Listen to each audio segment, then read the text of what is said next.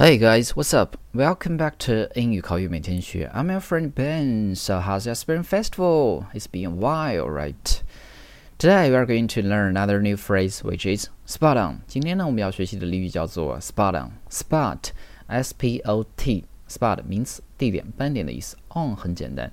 So what does that mean? Spot on. In English, it means absolutely correct or perfect. 完全正确的意思。 if you say that someone is spot on, you mean that they are exactly right or accurate. It is mostly used in informal British English. 如果你说某人是 spot on，那么意思就是说他们完全正确。这个词组呢，一般用在非正式的英式英语之中。The origin is not clear. Someone says that it has to do with artillery jargon for spotting, aligning the sights, and hitting a target. 这个词组的来源不是很明确，但是有人说呢，它与军事有关，是发射炮弹时候的专业术语，也就是如何去正确的瞄准、校对视线以及击中目标。Anyway, it's not clear. All right，我们来通过两个例子看一下怎么去用这一个词组。First one, you can say her analysis of the situation was absolutely spot on.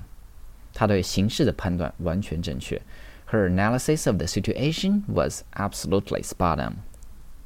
Second one，比如说两个人在谈论另外一个人的年龄，那么对话就可以是这样子：How old do you think she is?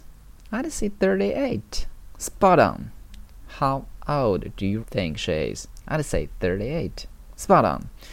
Okay, guys. So today you have to remember spot on, which means 完全正确，是一个口语中经常会用到的一个词组，一般用在英式英语中间。